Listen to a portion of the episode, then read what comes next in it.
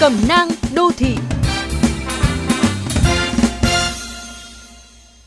Các bạn thân mến, đã quá nửa tháng riêng, các phòng tập cũng đang dục dịch chuẩn bị mở cửa trở lại ở địa bàn được phép.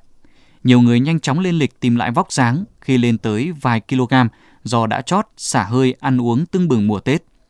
Thế nhưng việc quay lại nếp luyện tập cường độ cũ gặp nhiều khó khăn hơn chúng ta tưởng. Khi nghỉ tập dài ngày, cơ thể thích nghi với trạng thái nghỉ ngơi, khiến khó điều khiển cơ bắp theo ý muốn.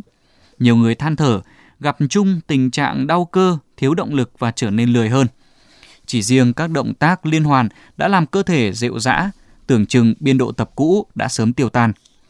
Đừng vội bỏ cuộc vì việc dừng luyện tập lúc này mới tước đi khả năng cải thiện sức khỏe của chính bạn. Cũng giống như việc học bất kỳ kỹ năng nào đó, chúng ta có thể quên khi ít thực hành, nhưng thời gian để bắt kịp trở lại sẽ nhanh hơn so với người mới bắt đầu. Tập luyện thể dục thể thao cũng vậy.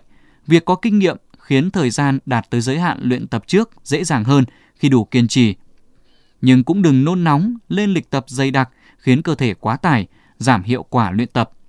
Nghỉ ngơi xen kẽ giữa các ngày tập trong tuần cũng là thời gian để các nhóm cơ quay trở lại hoạt động tốt. Bạn cũng cần cẩn trọng tránh các chấn thương khi cố sức tìm lại biên độ vận động cũ. Hiểu cơ thể để điều chỉnh mục tiêu phù hợp cho giai đoạn trở lại cũng là yếu tố quyết định hiệu quả. Bởi việc gì càng dồn ép càng khiến chúng ta chậm đạt được mục tiêu.